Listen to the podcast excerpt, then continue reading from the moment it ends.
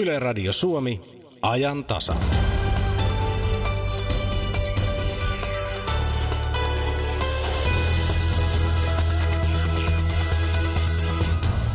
Minun moka, kannan vastuun. Vaikea lause, mutta varmasti hyvä osata.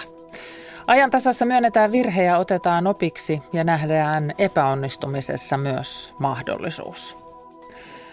Kuten uutisista kuulemme, Ruotsin poliisi on helisemässä jengirikollisten kurittaessa lähiöitä. Suomessa tilanne on toinen. Ongelma lähiöitä ei ole.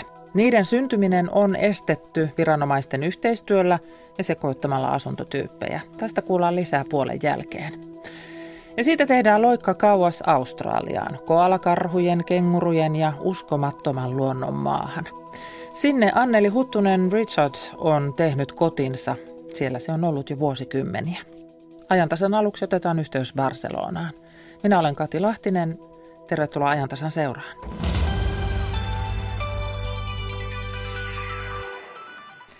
Tunti sitten Espanjassa muistettiin eilisiltaisen terrori-iskun uhreja viettämällä minuutin hiljainen hetki. Teon tutkinta luonnollisesti jatkuu. Jyrki Palo, sinä siirryit yöllä Barcelonaan ja tällä hetkellä olet siellä tapahtumapaikalla La Ramblalla. Miltä siellä näyttää? Joo, hyvää päivää. Istun tässä La Ramblalla penkillä juuri sillä kohdalla, mistä eilen vähän ennen kello viittä ajoi tänne eh, kävelyosuudelle valkoinen pakettiauto ja alkoi eh, silmittömästi vaan ajaa ihmisten päälle 500 metrin matkalta eh, haavoittain, vahingoittain, loukaten yli 100 ihmistä ja tappain 13. Ainakin tähän mennessä se on se uhriluku. Tuossa on suojatie, iso suojatie juuri siinä kohdassa, kohdassa missä tämä pakettiauto tuli sisään. Ja siinä on sellainen juuri, juuri pakettiauton mentävä auto, jota ei ollut esteillä suojattu ja sitä on kaupungin johto ottanut vastuun täällä tänään. Kymmenet tuhannet ihmiset olivat tässä viereisellä Katalonian aukiolla aivan äskettäin viettämässä hiljaista hetkeä ja vakuuttamassa, että emme tunne pelkoa. Barcelona ei anna periksi terroristeille, ei, aina, ei aio peräytyä eikä salli terroristien voittaa. Barcelona on rauhankaupunki ja pelolle ei anneta periksi. Tämä oli se, se tämä hiljaisen hetken viesti ja siitä lähti sitten spontaanisti tuhansien ihmisten joukko laskeutumaan alas Ramblaa. He jättävät kukkia tuonne eri kohtiin, kukkia, kynttilöitä, pehmoleluja myös. Uhrien joukossa on lapsia. Ja aina silloin tällöin nytkin juuri siellä väkijoukko puhkeaa suosionosoituksiin, suosionosoituksiin Barcelonalle, joka ei pelkää. Viimeisten tietojen mukaan uhriluku on loussut 14. Yksi loukkaantuneista on menehtynyt vammoimihinsa, mutta, mutta elämä siis Barcelonassa jatkuu ja ihmiset siellä, siellä tietysti surevat. Ää, mitä tiedetään nyt sitten näistä tekijöistä? Siis pääepäilty on ilmeisesti 17-vuotias mies ja on puhuttu kahdeksan hengen solusta, mutta mitä muuta heistä tiedetään? Tähän mennessä uutta tietoa ei kovin paljon ole, mutta sen verran on ehkä tullut lisää, että näistä täällä pidätetystä kahdesta miehestä toinen on poliisin mukaan tämän pakettiautoa kuljettaneen miehen isoveli. Ja ja näin ollen eh, on tällä hetkellä eh, tiedossa, että tämä, tämä paketti, Barcelonassa pakettiautoa kuljettanut mies on todellakin karkuteilla, eikä ollut niiden eh, viiden Cambrilsissa viime yönä surmatun terroristin joukossa. Mutta tällainen sukulaisuussuhde näiden tekijöiden välillä on? Joo, poliisilla on, on ilmeisesti monta, monta johtolankaa seurattavana mutta, mutta tämä pakettiauton kuljettaja ilmeisesti on edelleen, edelleen tavoittamatta. No miten on arvioitu viranomaisten toimintaa niin ennen iskua ja nyt iskun jälkeen? Toki tässä on kulunut vielä hyvin pieni hetki eilisillasta tähän hetkeen. On aika lyhyt aika, silti aika paljon erilaisia vaiheita on ollut jo tässä tutkinnassa. Mutta miten sitä viranomaisten toimintaa on arvioitu? No ainakin on arvosteltu sitä tietysti, että siinä oli tällainen aukko, josta iso kokoinen täyspakettiauto mahtui yllättäen tunkeutumaan tällaiselle alueelle kuin on Rambla, jossa on yleensä satoja, ehkä jopa tuhansia turisteja eh, tämmöisellä esplanadimaisella kävelyosuudella, kuten kaikki Barcelonassa kävijät tietävät. Aina kaikki Barcelonassa käyneet turistit kävelevät Ramblalla. Siihen, siihen on kohdistettu kritiikkiä. Mm, se on ilman muuta nyt yksi epäonnistuminen tässä Espanjan, mm, Espanjan käymässä terrorin vastaessa taistelussa, johon on kuulunut nimenomaan tällaisten herkkien kohteiden suojaaminen, yritys suojata niitä ajoesteillä. Toinen epäonnistuminen ilmeisesti koskee räjähdystä, joka sattui noin vuorokausi ennen, noin vuorokausi ennen tätä Barcelonan terroriiskua. Katalonian eteläosissa Ebrojoen alapuolella pienellä paikkakunnalla räjähti kokonainen talo, mutta sitä pidettiin nestekaasuräähdyksenä, koska siellä oli paljon nestekaasupulloja. Se, sen, poliisi, sen räjähdyksen poliisi kytkee nyt näihin iskuihin ja se tietysti viittaa siihen, että on todellakin ollut e, täällä solu, joka on valmistellut tätä pitkään ja huolella. Barcelona on vilkas turistikaupunki ja tuossa Jyrki Palo kuvasit, että paikalliset ovat siellä kadulla nyt, mutta näkyykö siellä turisteja? Täällä on paljon turisteja liikkeellä ilman muuta.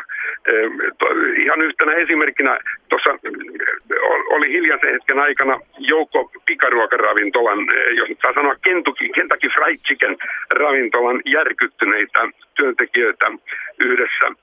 Ja tuota, vaikka he nyt eivät ole tietysti turisteja, mutta he ovat monia eri kansallisuuksia, joita he korostivat. Että he ovat espanjalaisia, ovat muslimeja, he ovat latinalaisamerikkalaisia ja he kaikki yhdessä tulivat eh, töihin, koska he eivät halua pelätä ja he eh, haluavat eh, kertoa, että he haluavat vain elää rauhassa, eivätkä hyväksy tällaista, tällaista epäinhimillistä tekoa. Mutta samalla totta kai täällä on hyvin paljon turisteja. Turistit ovat ehkä, ehkä hiukan varovaisia ja, ja mitä tuossa taksikuskien kanssa olen puhunut, niin, niin liikkuvat vähemmän. Mutta, mutta Barcelona on niin suuri turistikaupunki, että tässäkin jos ympärilleen katsoo, niin ehkä varmaan puolet on turisteja, voisin kuvitella, ellei enemmänkin tässä, tässä väkijoukossa juuri nyt tässä ympärillä. Kiitos näistä tiedoista Jyrki Palo sinne Barcelonaan. Kiitos. Toivottavasti kukaan ei huomaa, mutta sehän oli jo rikki, kun tulin tänne enkä se minä ollut.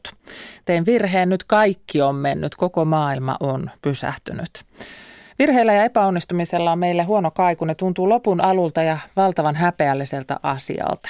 Miksi me pelkäämme tekevämme virheen ja mitä niistä voi oppia, jos kerta virheistä voi oppia? Tervetuloa ajantasaan työterveyspsykologi Marjukka Laurala. Kiitos paljon. Miksi virhe on meistä niin tavattoman vaarallista? Sitä pelätään ja vältetään ja toivotaan, että voi kun ei nyt sattuisi mitään.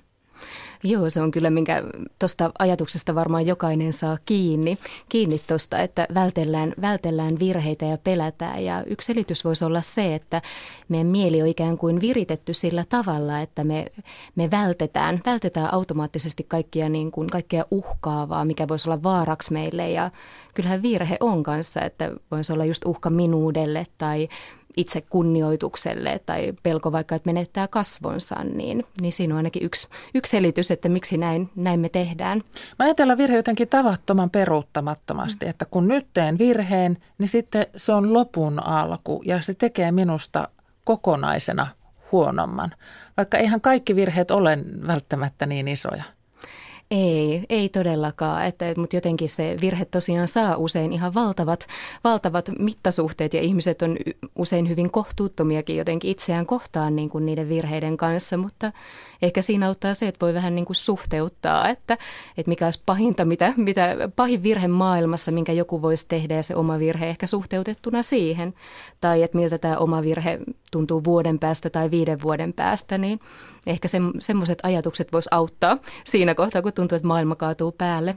Mutta sen tietää siinä omassa arjessa, että se mittakaavaan laittaminen on joskus ihan tavattoman vaikeaa, että se tuntuu, tuntuu isolta. Lisäksi me myös vatvomme näitä virheitä. Ei me niistä haluta päästää irti, vaan vielä pitää vähän palata huomauttaa toisen virheistä kenties, mutta sitten vielä niistä omistakin, niin möyriä niissä oikein. Onko se nyt niin, että me sittenkin vähän tykätään siitä?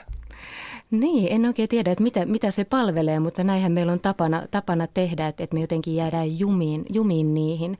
Ja ehkä yksi semmoinen vielä, että, että, että mikä tuohon liittyy, että, että jos siitä niin kuin virheestä ei puhu kenellekään ikään kuin, että jos jää yksin sen asian kanssa, niin se vielä usein lisää sitä, sitä ikään kuin ajatukseen jumiin, jumiin jäämistä. Ja yksi niin kuin hyvä tapa voisikin olla, että, että puhua jonkun kanssa, niin usein, usein se helpottaa ja huomaa, että pääsee siitä, siitä pikkusen irti ja saa sitten perspektiiviäkin sitä kautta. Mutta sehän olisi helppoa, jos voisi tehdä sen, että okei, käsi ylös virheen merkiksi, tein tämän ja nyt ratkotaan, että miten tästä mennään eteenpäin.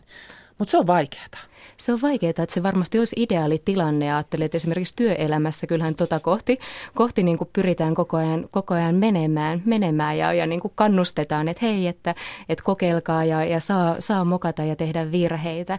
Mutta ei se ole aina helppoa, eikä läheskään joka, joka paikassa, niin ei, ei sitten kyllä tämmöistä kulttuuria sitten tunnisteta. Että.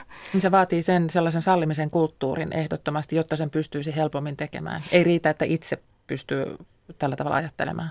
Joo, kyllä mä näen sillä tavalla, että se pitää ikään kuin tietoisesti luoda ja siitä asiasta pitää keskustella, että hei, että minkälainen porukka me vaikka työyhteisö halutaan olla, että, että sallitaanko meillä niin kuin tämmöistä, että kyllä mä näen kanssa, että, että se pitää niin kuin, että se ei, se ei niin kuin itsestään, itsestään tule eikä yksi ihminen välttämättä siihen pysty pelkästään vaikuttamaan, vaan se on yhteistyötä.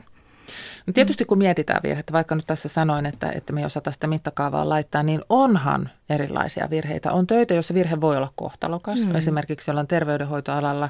Ja sitten on, on sellaisia töitä, joissa virhe voi korjata. Esimerkiksi tässä ammatissa väärä tieto voidaan korjata. Mm, mm. Tietysti se väärän tiedon tietoinen levittäminen, se on sitten jotain muutakin kuin jo virhe. Mutta että se tietysti vaikuttaa siihen, että miten siihen virheeseen suhtaudutaan, miten minä suhtaudun siihen tai miten se yhteisö suhtautuu siihen. Kyllä, kyllä nämä kaikki vaikuttajat ihan, ihan oikeassa ja että just vaikka tämmöiset niin kuin turvallisuuskriittiset alat, jos puhutaan just niin kuin terveydenhuollosta tai, tai lentoliikenteestä vaikka, että ehkä siellä ei semmoista kokeilemisen ja mukaamisen kulttuuria ehkä, ehkä samalla tavalla voikaan, voikaan ottaa käyttöön, mutta No niin, niin ja sitten mutta mä ajattelen, että, että, kyllähän niin kuin, jos, jos on tämmöisessä ammatissa, missä ikään kuin on tämmöisten kohtalokkaiden virhemahdollisuuksien kanssa niin tekemisessä, niin toki sekin on semmoinen, niin kuin, mihin tottuu ja mistä tulee niin kuin ruti, rutiinin omaista, mutta ihmisiä me ollaan, aina voi tapahtua, tapahtua jotain. Mitä ajattelet työterveyspsykologina, tämmöiset turvallisuuskriittiset alat, niin pitäisikö siinä koulutuksessa jo miettiä näitä asioita ja virheisiin suhtautumista ja sitä, että, että kun se mahdollisuus siellä on olemassa, niin mitä se sitten tarkoittaa? Kyllä, ilman muuta ja mun käsitykseni mukaan näitä kyllä jonkin verran niin kuin mietitäänkin ja, ja sitten mä ajattelen, että, että jos se virhe tapahtuu ja virheitähän aina, aina kuitenkin joskus tapahtuu, niin mä ajattelen, että hirveän tärkeää on niin pysähtyä niiden virheiden äärelle, että hei, että mitä me voidaan oppia ja, ja, ja mit, mitä tässä tapahtuu, että, että tämmöinen, tämmöinen pääsi käymään. Että mä ajattelen, että se on niin huono asia, että jos yksittäinen ihminen, jolta viime kädessä se virhe on ehkä päässyt syntymään, että, että jos hän jää yksin sen asian kanssa, koska todennäköisesti siinä on niin monta tekijää ja kaikki nämä edeltävät asiat. Että mä ajattelen, että se on niin kuin hieno oppimisprosessi, että pysähdytään vähän ja puretaan että, ja löydetään ehkä semmoisia vähän niin kuin kriittisiä kohtia tai kipupisteitä, että mille ehkä on hyvä tehdä jotain, jotain sitten ennaltaehkäisevästikin. Onko asioita tehty huolimattomasti, tavallaan mahdollistettu se virhe huomaamatta? Just näin, joo, kyllä. No se oma virhe myöntäminen on se oma juttunsa, mutta se toinen puoli on sitten se, että me tahdotaan löytää se syyllinen ja osoittaa, mm. että tuo sen teki. Me jaamme onnistumiset mm. tosi mielellämme ja otamme siitä omaksemme vähän ylimääräistäkin osuutta, mutta sen epäonnistumisen osoitamme muiden syyksi. Se on täysin ymmärrettävää, mutta miksi me tehdään niin? No siihenkin on varmaan, siitä, niin, niin kyllä. Et siihenkin on varmaan niin kuin monta, monta näkökulmaa. Et se, mitä mulle tulee mieleen, mieleen että et varmaan se, että et, et meidän on vähän vaikea niin kuin sietää semmoista omaa keskeneräisyyttä ja omaa epätäydellisyyttä. Ja sen takia jotenkin me ehkä pyritään vähän muissa, muissa osoittamaan näitä, mitä meidän on vaikea itsestämme nähdä. Että näinhän me heijastetaan koko ajan, koko ajan jotain. jotain ja, ja kyllähän tätä on sitten tutkittu, että tämmöistä vähän ylive, ylivertaisuusvinoumaa, että ihmisillähän on vaikka tapana, että, että arvioida, että 90 prosenttia ihmisistä arvioi, että on keskimääräistä parempi kuski liikenteessä. Mm-hmm. Että, niin me kaikki. niin, niin, niinhän me kaikki, kaikki ollaan. Että, et, ja näitä tutkimuksia on tehty paljon, paljon että, että, että tämmöisten vinoutumien keskellä, keskellä me niin kuin eletään. Mutta meidän on myös psykologisesti tavattoman helppo pistää muiden piikkiin sellaisiakin asioita, joihin he eivät ole syyllisiä. Siis nähdä, nähdä niin kuin esimerkiksi nyt, jos ajatellaan tätä meidän yhteiskunnallista keskustelua, mm. joka on ollut, työttömyyttä, köyhyyttä, pahoinvointia, niin sitten mm. Nähdään joku ulkopuolinen, esimerkiksi maahanmuuttajat syyllisenä siihen, vaikka se ongelma oli meillä jo olemassa. Kyllä.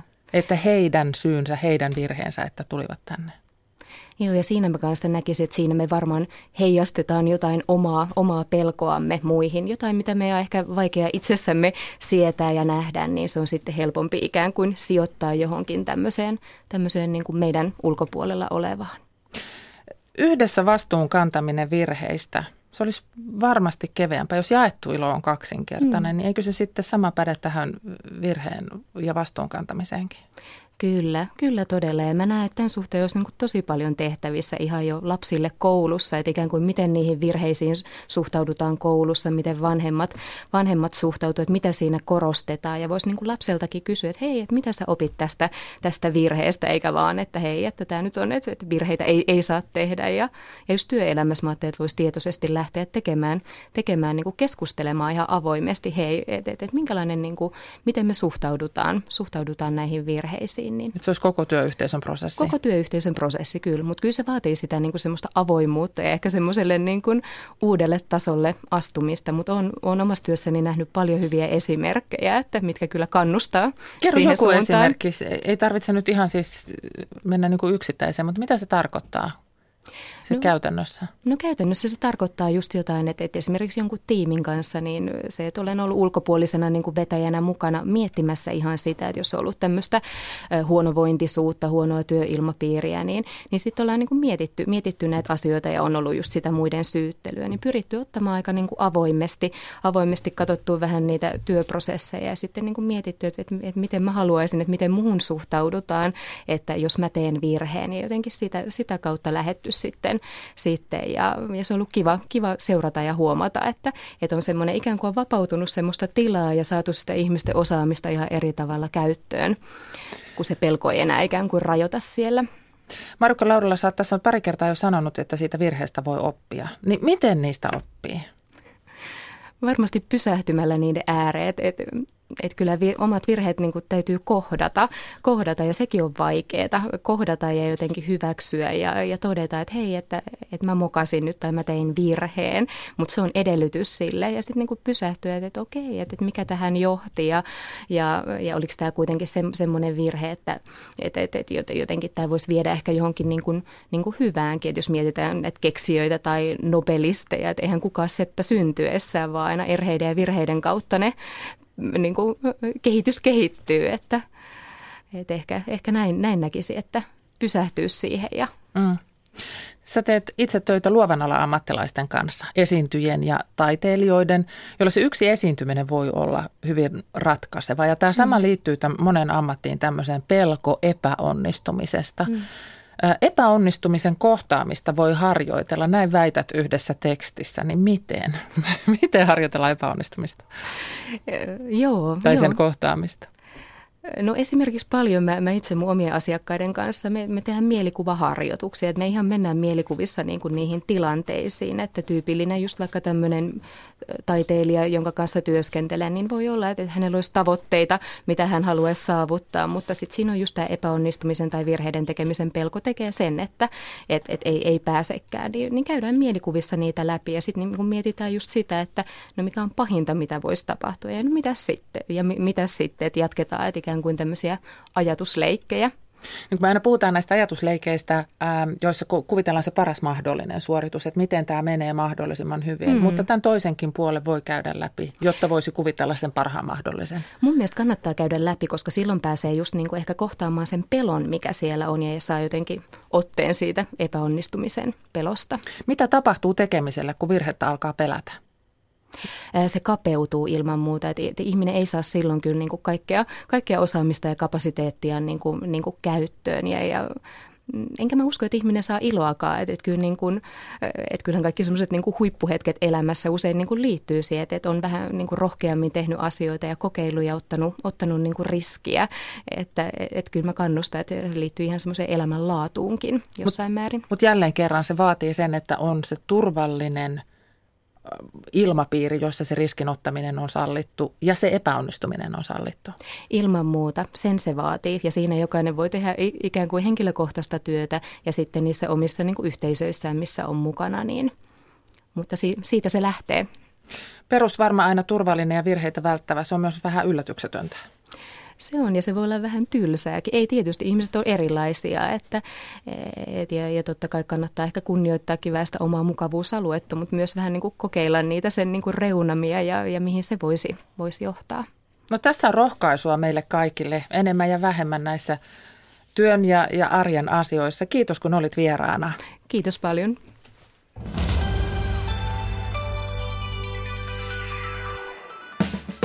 Alistus Veijo. Alistus Pauli. Muistathan se, että tänään on anonymien viikkokokous kello 17.45. Mikä on tänään kello 17.45? Anonymien kotikesuttujen viikkokokous kello 17.45. No olipa hyvä, että sanoit, että tänään anonymien kotikiusattujen viikkokokous kello 17.45. Mä olisin muuten ehkä unohtanut. No siksi mä sanoin. Mitä sanoit? Että tänään on anonymien viikkokokous kello 17.45. Alistus! Yle. Radio Suomi.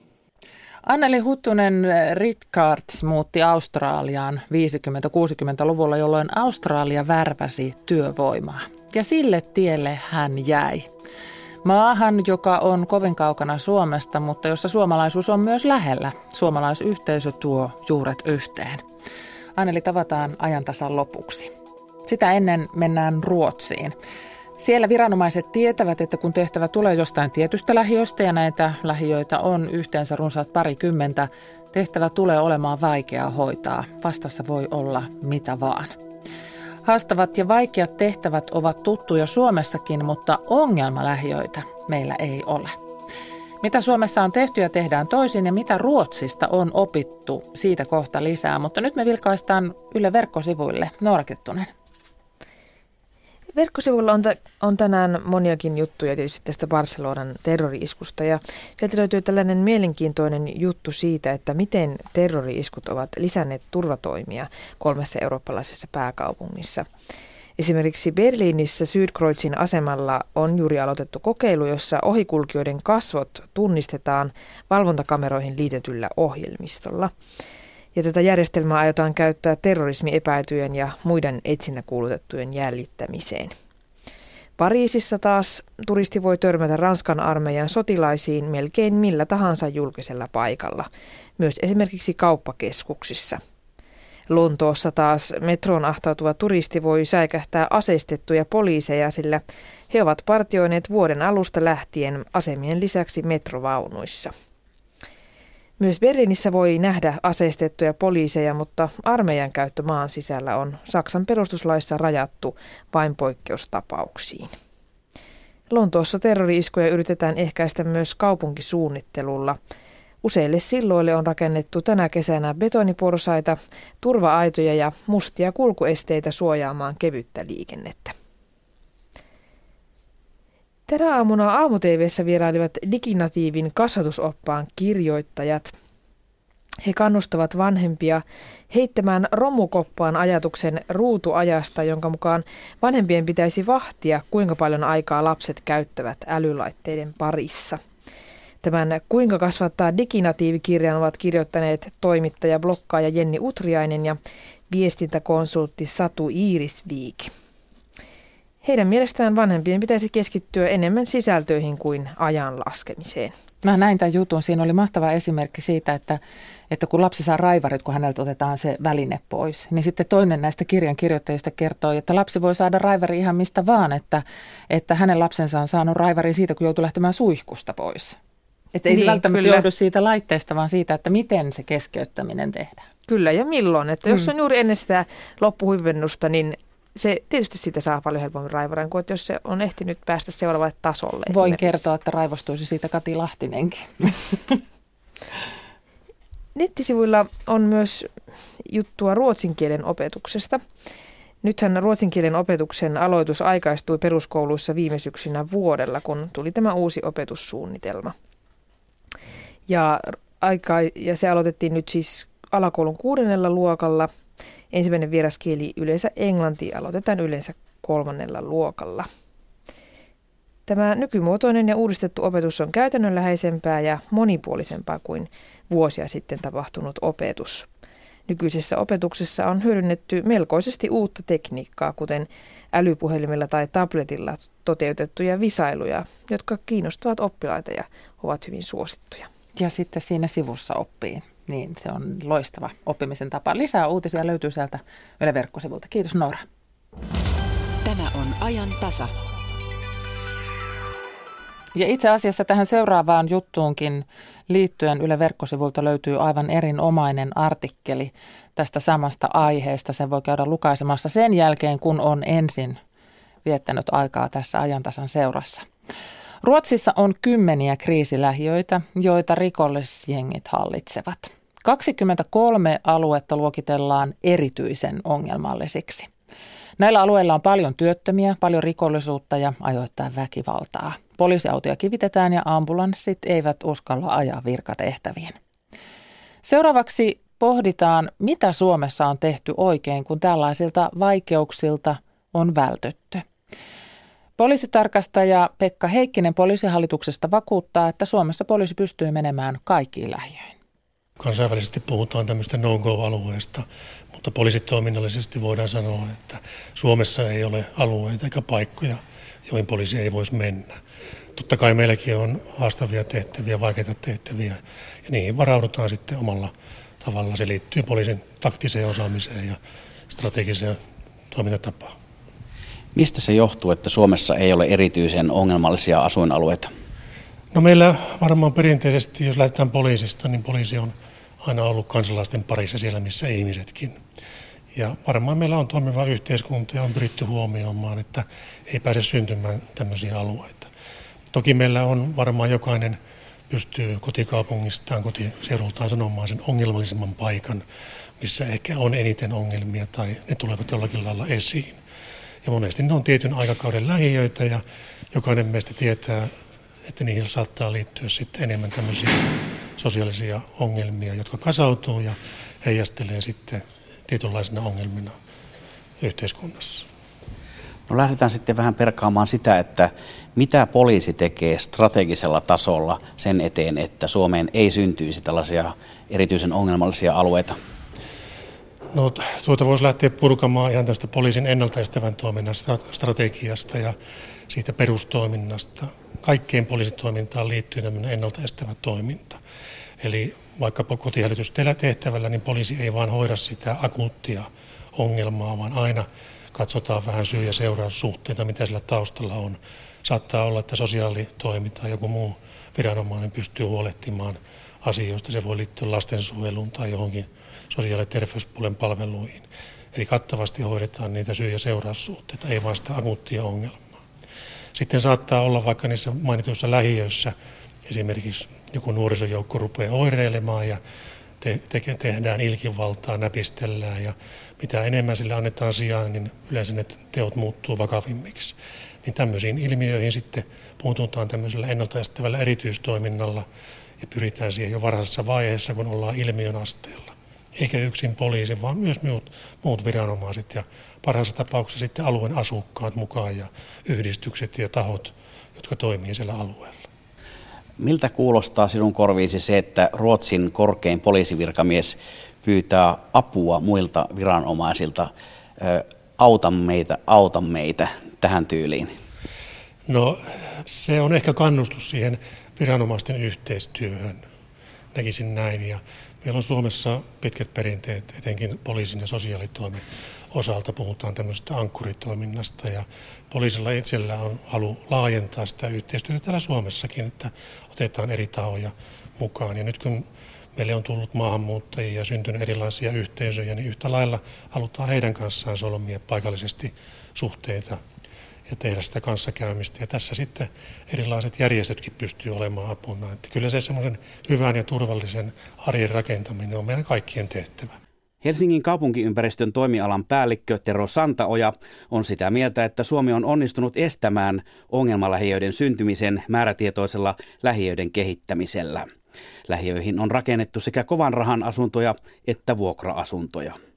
Ihan keskeinen on niin kuin monipuolinen asuntotarjonta. Että on sitä kovarahan tuotantoa, on sitä niin sanottua välimallia, asumisoikeutta, hitasjärjestelmään, kaupungin subventoimaa rakennuskantaa ja sitten on sitä vuokra, vuokra-asumista. Ja kun pidetään se hallintamuoto jakauma tasapainoisena ja se edistää tasapainoisen alueen kehitystä, mutta totta kai sitten palvelut, julkisten palvelujen tarjonta.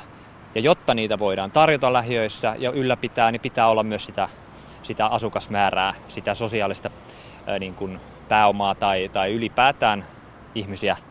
Ja, ja se mahdollistuu täydennysrakentamisen kautta. Et, et jos mä nyt jakomäkeä tässä katson, niin täydennysrakentaminen ihan yksi keskeinen, ympäristön kehittäminen, julkinen tila. Nyt me ollaan Jakomäen ostarilla, joka on toki vielä muuttumassa, mutta ne on niin kuin niitä keskeisiä asioita ja sitten se asukasyhteistyö. Et kyllä se sieltä asukkaista lähtee se niin kuin tekeminen ja se näyttäytyy positiivisesti myös ympäristössä.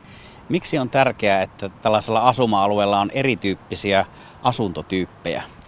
No oikeastaan yksinkertaisuudessaan se, että erityyppiseen niin kuin asumisuraan lapsiperheille, sinkuille, dinkuille löytyy vaihtoehtoja pysyä siellä alueella. Ja tietenkin se tasapainottaminen, että löytyy sitä, jos sosioekonomisesti katsotaan, eh, parempi paremmin toimeen tulevia ja sitten on vähän niitä heikommin toimeen tulevia. Ja kyllä mä näkisin, että se on yksi, yksi niin kuin tasapainottava tekijä ilman muuta.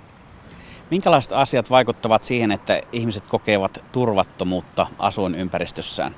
No itse toki, niin kuin tuossa vähän viittasinkin, niin katson sitä niin kuin julkisen tilan kautta.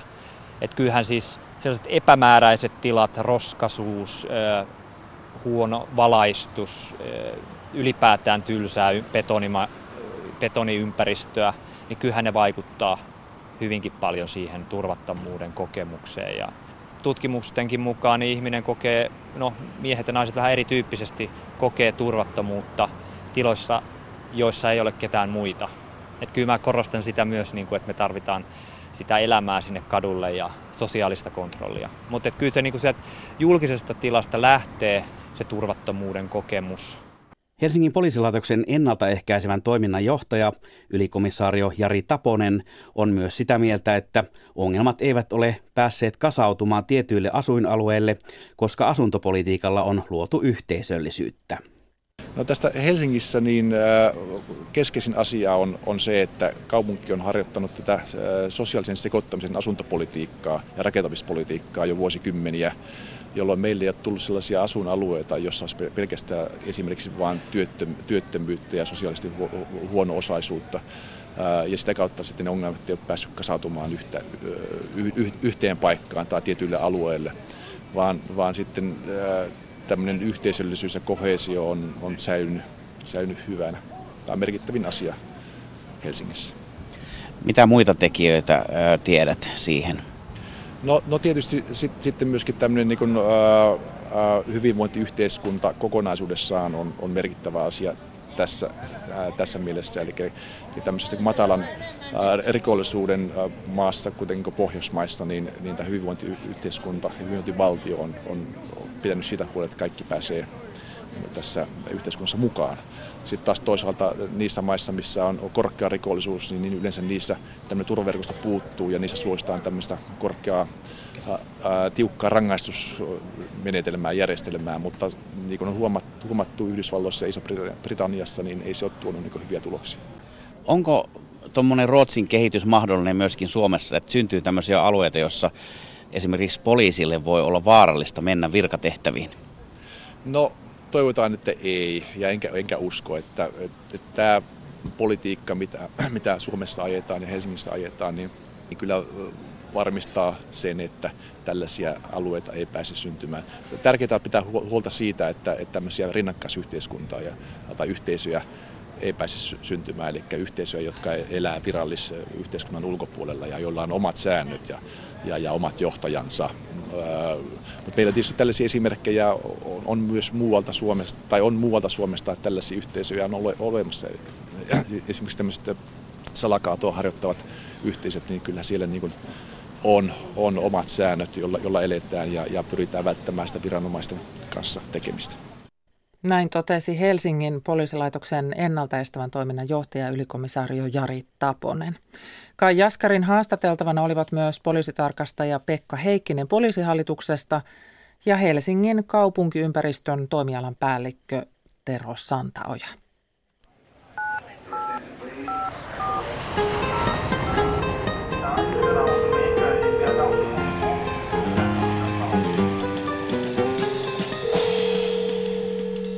Ulkosuomalaisia asuu maailmalla noin 1,6 miljoonaa, erityisen paljon Pohjois-Amerikassa, Etelä-Euroopan aurinkorannoilla ja Australiassa.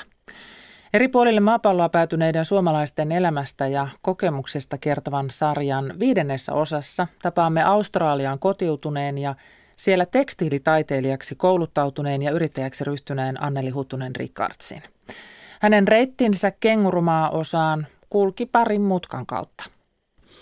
No ensimmäisenä lähdin opiskelemaan englannin kieltä, puhekieltä englantiin ja siellä tapasin oikein komean luutnantin, joka ei antanut periksi, vaan sitten palattuani Suomeen.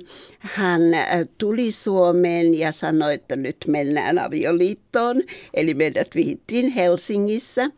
Sillä välillä hän oli vaihtanut alaa ja hänen toimensa oli englantilaisessa firmassa Nigeriassa Leikos kaupungissa. Muutimme Nigeriaan, jossa me asuimme kolme vuotta ja sen jälkeen Englantiin perheliiketoiminnan puolesta. Siellä olimme viisi vuotta ja sitten Australia kutsui koska sinne oli osa sukua jo mennyt mieheni puolelta ja siellä saimme tiedot, siellä olisi lapsille valtavan hyvä tulevaisuus, koska meilläkin oli jo Nigeriassa syntynyt poika sekä myöskin toinen poika, joka syntyi Englannissa niin päätimme vuonna 1967 muuttaakin sitten Perthiin, Länsi-Australiaan. Minkälainen se oli se mm. ensimmäinen kosketus Australian maaperälle? No se oli kyllä niin, että kun laivalla mentiin Afrikan ympäri ja siellä oli kaikki sairaata, kun lutikoita oli laiva täys. Ja saavuimme sinne Perthiin, niin kyllä siinä katseltiin, että hei, tämähän on ihan tasaista, tosi ikävän näköistä että mihin me nyt ollaan tultu. Ja sitten te asetuitte sinne. Joo, me hyvin pian siinä sitten kuitenkin, kun vähän ajeltiin ja katseltiin ja niitä outoja eukalyptuspuita – ja sitä metsää, kun siellä esiteltiin sitten sukulainen esitteli, että juu, täällä on sitten tätä luonnon metsää, niin me sitten katseltiin ihmeissämme, että mitähän pusikko tämä on, kun se oli niin erilaista. Ja ostimme sitten sieltä heti talon ja asetuimme kuitenkin sellaiselle alueelle, jossa oli jo kolmannen, neljännen sukupolven ää, australialaisia, että me emme menneet siirtolaisalueelle, koska me näimme, että se oli parempi niin kuin suhtautua siihen elämän tyyliin. Minkälainen elämänmuutos se oli?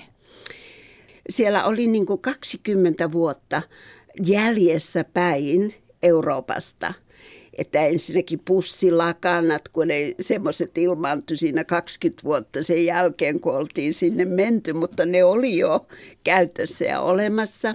Sama oli niin kuin alkoholiluvat. Sinne mennään iltapuvuissa, lähdetään juhliin ja viedään semmoinen eski, kylmä laatikko, jossa on sitten kaikki juomat mukana. Et se kyllä oli täysin niin yllättävää. Ja sama oli myöskin niin kuin ensimmäinen joulu, 37 astetta lämpöä, lähdetään rannalle ja otetaan sinne piknikki mukaan. Ei se kyllä tuntunut joulut yhtään. Anneli Huttunen Rikards, nyt olet perheesi kanssa asunut siellä Australiassa jo viisi vuosikymmentä. Kuinka hyvin se koko saari, valtava saari on tullut tutuksi? Me muutimme vuonna 80 sitten Perthistä Geelongiin, joka on Melbournen lähellä. Etelä-Australiassa. Etelä-Australiassa. Ja siellä olemme sitten asuneet siitä lähtien tähän päivään. Mutta on ollut mahdollisuus matkustaa kaikki eri osavaltiot ja koska minun vapaaehtoistoimintani suomalaisissa yhteisöissä niin on hyvin tutuksi tullut myöskin äm, New South Wales eli Sydney ja Sydney suomalaiset ja myöskin Brisbane, Queenslandi. Mm. Itä-Australiassa. Joo. Sää on tosiaan siellä hyvin erilainen, jos vertaa esimerkiksi Suomeen. Ja sanoitkin mm. jo, että jouluna oli aika erikoista, kun oli 37 mm. astetta lämmintä. Mm. Kuinka paljon ne vuodenajat vaihtelee, jos vertaa tätä suomalaista? Muistatko edes enää, miten, miten meillä on ollut kuitenkin talvia? lunta? Kyllä, hyvin muistan, koska olin täällä juuri marraskuussa lokakuun lopulla ja nämä värit – kun lehdet putosi puista. Siis oli niin mahtavaa, että sitä me ollaan siellä aina kaivattu. Mutta meillähän Australian valtavan suuri. Länsi-Australiassa Perthissä oli semmoinen kuutisen kuukautta tosi kuumaa ja talvessa ei paljon eroa, mutta sitten taas Victorian osavaltiossa meillä on kuitenkin siellä jo puita myöskin ja paljon koivuja ja muita puita, josta väri vaihtuu on niin kuin syksyllä. Että tulee tämä syksyn tunne ja myöskin semmoinen kaksi ja puoli tuntia autolla on hiihtovuoret, kun tulee lunta. Että siinä mielessä on äh, mukava, koska siellä on tämä niin vaihteleva ilmasto eri ähm, osavaltioissa. Taas niin kuin Brisbaneessa, niin siellä käydessä ajattelee sitä tropiikkia, että juu, kyllä tämä on tosi mukavaa, mutta hiostuttavaa eri vuoden aikana. Australian luonto on aivan uskomaton. Kuinka iso muutos se oli elämässä? Täytyy sanoa, että vaikka on ollut yli 50 vuotta siellä, vieläkin ihmettelee sitä luontoa eri puolilla. Ja kaikkein suurimman vaikutuksen minulle joka päivä jää, kun katselen eukalyptuspuita, koska niitä on niin erilaisia ja Keski-Australiassa. Sitä sanotaan sitä erämaata, että ei sinne kannata ajella, että se on, ei siellä ole mitään. Siellä on punaisen ruskea se maa ja siellä on valtava kasvillisuus, luonnon kasvillisuus, mutta siellä on valtava oma kauneutensa, jos vaan haluat sitä katsoa. Meille tuttuja on nämä hellyttävät koalakarhut tai pomppivat mm. kengurut tai sitten valtavat hämähäkit tai mm. sitten käärmeet, krokotiilit. Et siellä on ihan uskomaton eläinmaailma. Pelottiko sinua koskaan? Tai Niitä, pelottaako? Ei. Olen tottunut käärmeiden kanssa, koska oli maatila ja siellä oli iso lammikko tai niin kuin teko järvi osittain. Se oli ollut kaivoksena aikaisemmin ja siellä kanotilla eh, pystyimme menemään, soutelemaan. Ja käärmeitä oli tietenkin ja valtavan isoa. Siellä on tämä tiikerikäärme ja sitten on ruskea käärme ja molemmat myrkyllisiä ensimmäisenä, kun rakensimme, talo oli rakennettu, niin semmoinen parimetrinen kiemurteli siinä oven takana talo pitkin, koska me olimme rakentaneet hänen tiellensä talon. Ja se pitää ymmärtää. Ja jos sinä menet puskan alle, kun teet puutarhatöitä, niin ensinnä haravalla vähän nostat niitä oksia, että hei, onko siellä vieras? Niin, siis te muutitte sieltä Perthistä maalle, jossa näitä käärmeitäkin ja näitä, tätä luontoa sitten oli enemmän. Miksi te muutitte sinne maalle?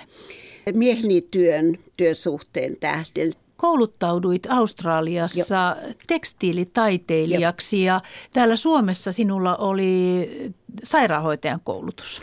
Olin menossa sairaanhoitajakouluun, mutta se jäi, koska menin avioliittoon. Niin, mutta miten sinusta tuli tekstiilitaiteilija siellä Australiassa? Juuret kun on Suomessa. Ja olen syntynyt äh, juuri 18. joulukuuta 1939 jolloin talvisota alkoi juuri sitä ennen ja Helsinkiä pommitettiin. Ja Helsinki tyhjennettiin, minut vietiin keskosena Ruovedelle mummun luo. Siellä hän kasvatettiin pellavaa. Siellä mummo kehräsi, siellä mummo kutoi kaikki oli kotitekoista. Että se todennäköisesti jäi tonne niin kuin vaikuttamaan.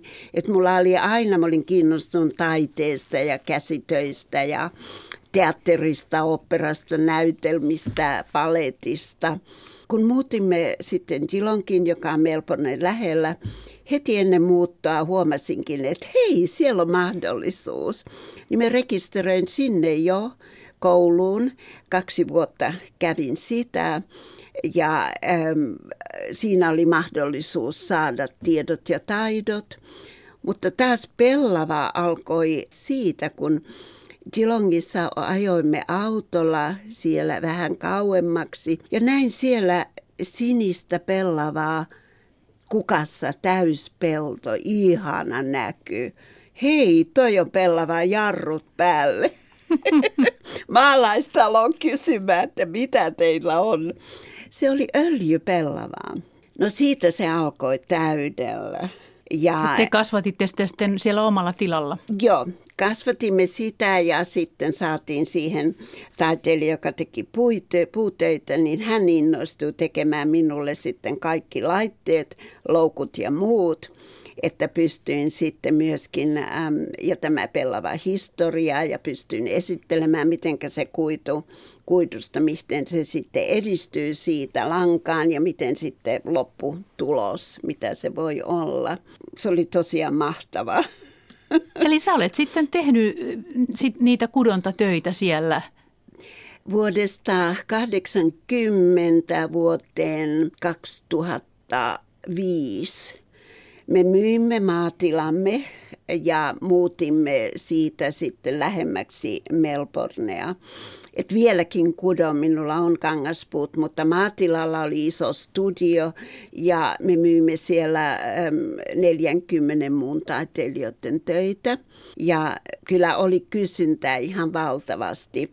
Juuri ohuen merinovillan, johon minä myöskin erikoistuin, niin varsinkin rukoushuiveja ja tällaista tuotetta aivan ohuesta merinovillasta. Ja sitten myöskin pellava ja poppana. Jos ajattelee australialaisen luonnon antimia, niin se on ilmeisen iso paratiisi, että hedelmiä on ja kasviksia. Kasvatitteko te siellä maatilalla itse? Emme kasvattaneet. Meillä oli kyllä vihannespuutarha, oli mieheni harrastus, mutta nämä angoravuohet vei aika paljon aikaa. Niistähän me saimme myöskin sitten sitä villaa, että sen sekoittiin sitten villan kanssa, että sitä myöskin kehrättiin ja käytettiin. Mutta siellä on niin kuin eroan siinä, että esimerkiksi miniäni taas ihastelee Suomessa tätä juuri kun marjat ja kaikki on tuolla luonnossa. Meillä on sitten niin kuin mustikka maatilaa, jonka menet niistä must, isoista mustikkapuskista noukkimaan siitä mustikoita. Että ei tarvitse kumartua, kun se puska on semmoinen puolitoista metriä korkea ja vadelma, tarhoja on ja on myöskin kaikkea omenapuita ja niin edelleen. Että olihan meilläkin kyllä omenapuita ja aprikoosia tuollaisia itseen omaan käyttöön. Mutta siellä on niin paljon näitä yleisiä, jonka menet ihan harrastuksena niitä noukkimaan. Sinä olet tehnyt vapaaehtoistyötä Australian suomalaisten parissa. Kerro mm. minkälaista. Se alkoi jo vuonna 1967 ensinnä Perthissä tulkkina ja sain myöskin sitten luvan tehdä vähän sosiaalista tukityötä, koska sellaista ei ollut. Ja yritimme sinne Suomi-seuraa perustaa. Siellä oli jo aikamoinen määrä meitä suomalaisia, joilla oli kiinnostusta, että säilytetään tämä kulttuuri, suomalaiskulttuuri ja tuodaan se esille. Ja silloin me pidimme semmoisia niin kuin neulo, neuloimme myyjäisiin. Minunkin kodissa toivat ompelukoneita ja mitä muuta. Teimme varoja seurakunnalle. Muuttaessani sitten Melponen lähelle, niin siellä kaupassa kuulin, kun siellä pariskunta puhui suomea. Menin tervettimään heitä, että olin juuri muuttanut sinne. He kuuluivatkin paikalliseen suomiseuraan. No, siitä se alkoi sitten sinne tietenkin. Ja siellä vapaaehtoisena sihteerin hommia ja vähän mitä kaikenlaista. Sitten äh, minut valittiin taas Australian suomalaisen lepokotiyhdistyksen johtokuntaan, joka on se johtava järjestö meidän suomalaiselle lepokodille, joka on lähellä Brisbaneä. Ja, ja se on siis vanhuksille tarkoitettu? Vanhuksille, jossa meillä on hoivakoti, jossa on 45 paikkaa. Onko se täynnä? On jatkuvasti. Ja siellä on, meillä on yhdeksän sitten muistisairaille paikkoja. Sitten siellä on 23 niin kuin vanhusten taloja, johon se saavat ostaa oikeuden asua. Miten nämä on rahoitettu? Siis no, maksaako valtio jotain tukea vai, vai itsekö te kustannatte nämä? Suomalaissiirtolaiset, kun he sinne, suurin osa meni 50-luvulla, he näkivät heti sen tarpeen, että mitä sitten kun me tullaankin vanhaksi? Kuka meistä sitten pitää huolta. Niin he aloittivat tällaisen, kerätään varoja, me pidettiin piknikkiä ja vaikka mitä.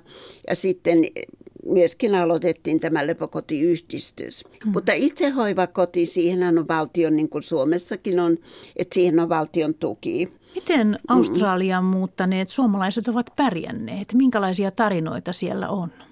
Yleensä täytyy sanoa, että suomalaiset ovat juuri pärjänneet hyvin, koska he ovat ähm, hyvin sopeutuvia ja myöskin ähm, ovat aloittaneet hyvin monet omia liiketoimintoja.